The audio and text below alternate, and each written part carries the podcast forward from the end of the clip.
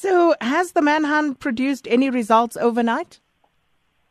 Yesterday, we managed to arrest five of the suspects. One of the suspects was arrested was on um, a trial for murder.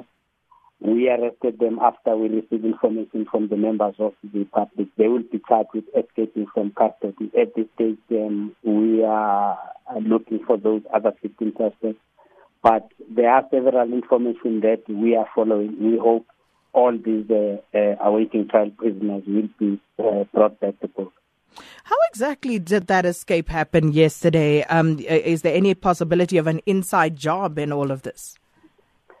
There is an investigation to establish how this um, was ambushed by the men who were uh, armed with their rifles. They allegedly um, uh, stopped the truck while it was um, uh, traveling at uh, Road.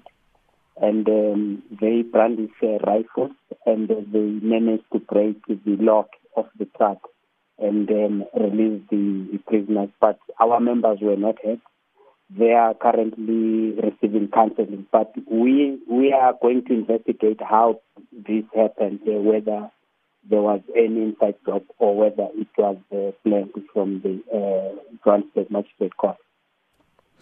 And uh, should people, um, you know, get to see or come to know of any information with regard to these uh, escaped criminals, what should they do? Uh, some of these criminals are considered to be dangerous and uh, we believe they are armed. Uh, members of the public, uh, when they see them, they must be confronted. But um, they must phone the crime stop at 0800 101 All our uh, task have been sensitized and the stop also is, if they've got any information, they are going to sensitize these teams that are um, looking for this prisoner. So don't try to be a hero and arrest them, to effect a citizen's arrest or anything like that.